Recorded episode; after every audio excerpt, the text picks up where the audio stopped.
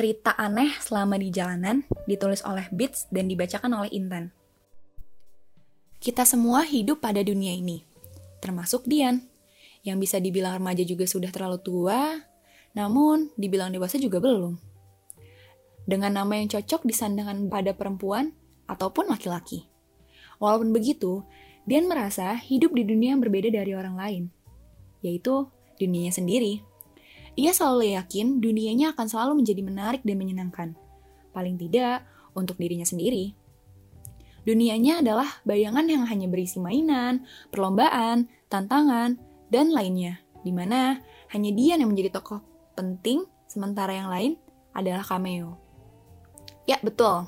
Ia sangat mencintai dunianya, hingga bahkan teman dekatnya adalah dirinya sendiri.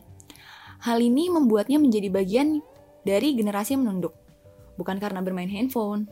Bahkan, dia bisa kok menikmati dunianya tanpa handphone, tapi memang gaya menunduknya sudah menjadi ciri khas yang melekat dalam dirinya. Tentu dengan pemikiran seperti itu, kehidupannya menjadi unik. Begini kira-kira kehidupannya. Sebagai dewasa yang masih berkuliah ketika sebelum ada pandemi, pertama, kita sampai di kampus, Dian memarkirkan kendaraannya lalu berjalan di koridor gedung kampus untuk mencapai kelas. Ya, seperti biasa, sambil menunduk. Tapi, kali ini tunduknya fokus, melihat kepada garis-garis lantai agar tidak terinjak olehnya. Mengapa? Ya tidak ada, hanya permainan pertama hari itu untuk Dian. Hingga sampai di ujung koridor pun, dia berhasil melewatkan. Tapi, tidak ada reward yang dia dapat. Tapi at least, dia mencoba dan berhasil. Sampai di kelas, mulailah pembelajaran ekonometrika. Pelajaran yang dia tidak sukai.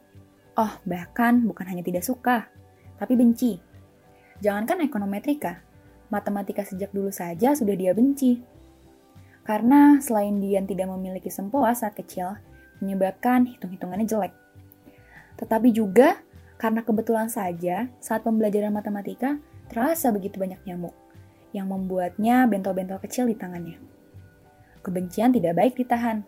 Untungnya, dia selalu membawa penghapus untuk ditikam berkali-kali dengan pensilnya.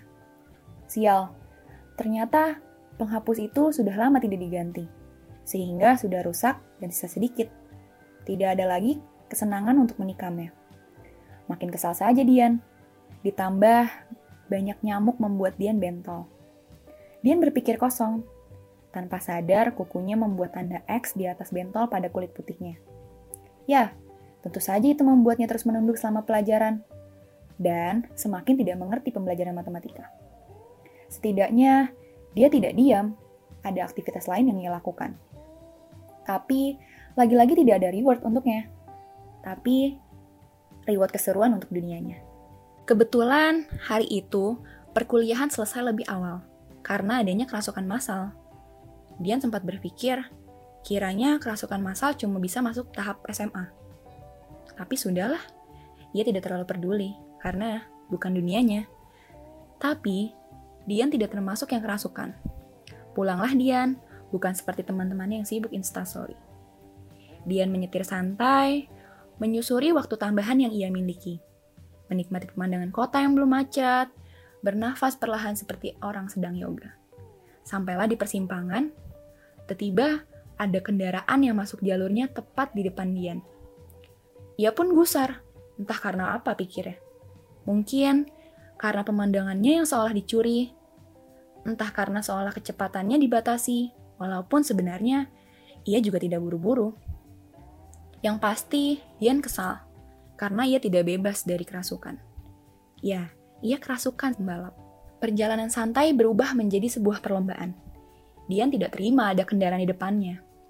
Dia pun menaikkan kecepatannya, menempelkan kendaraannya, dan menyalip. Huh, berakhir sudah, pikirnya. Tetapi tidak, Ternyata ada kendaraan lagi di depannya. Dan kendaraan yang Dian salip pun menyalip lagi ketika Dian lengah. Lalu lintas pun menjadi intens.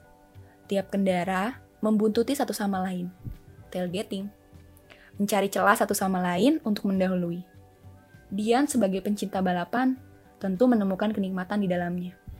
Sayang, tiba kendaraan di depan Dian melambat, walaupun tidak sampai berhenti, Dian panik.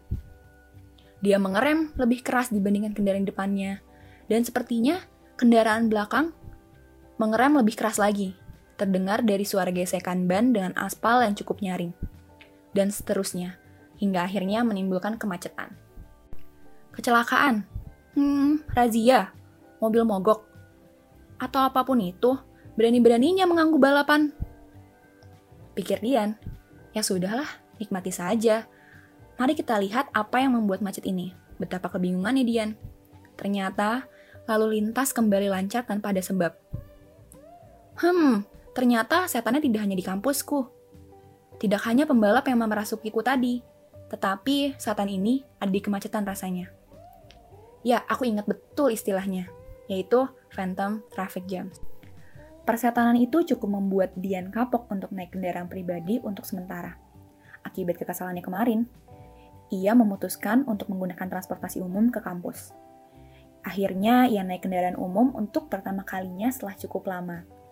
Karena ini cukup baru, Dian tidak tahu apa yang bisa dijadikan mainan, balapan, atau tantangan di otaknya.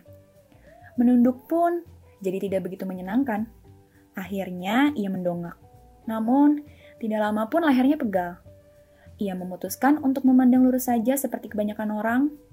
Ia amati masyarakat dengan seksama. Dan ya, dia mendapatkan kesimpulan terhadap gaya masyarakat setelah mengamati pengguna MRT. Kebanyakan diisi dengan wanita dan pria dewasa yang merupakan seorang pegawai, dengan lanyard bertuliskan perusahaan dan tas branded di lengannya. Pengamatan itu membuat Dian merasa sudah sangat mengenal masyarakat. Dian merasa sudah cukup berani keluar dari dunianya.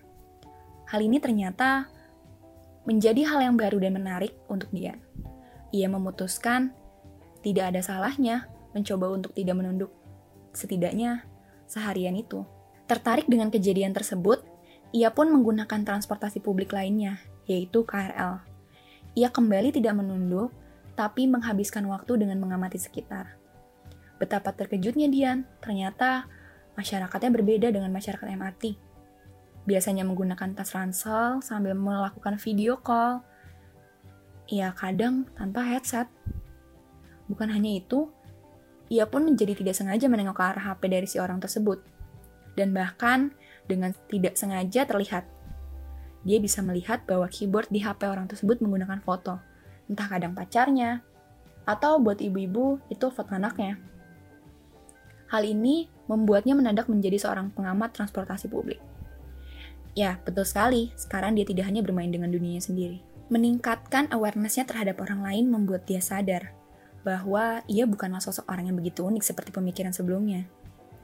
Faktanya, hal-hal tersebut ternyata bukan hanya dilakukan oleh orang lain, tetapi memang secara tidak sadar biasa dilakukan oleh orang banyak, namun tidak dipikirkan menjadi sesuatu yang penting. Dian juga menjadi sadar bahwa setiap orang mungkin memiliki dunianya masing-masing yang lebih kecil dengan diri orang tersebut sebagai pemeran utamanya.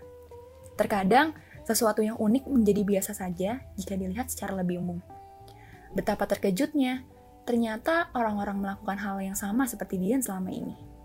Ada saja yang berjalan tidak menjak garis, yang menggambar X pada gigitan nyamuk.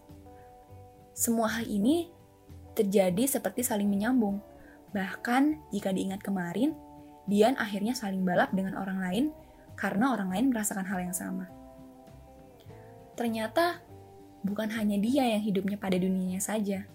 Ternyata kita semua hidup pada dunia yang berisi dunia-dunia kecil.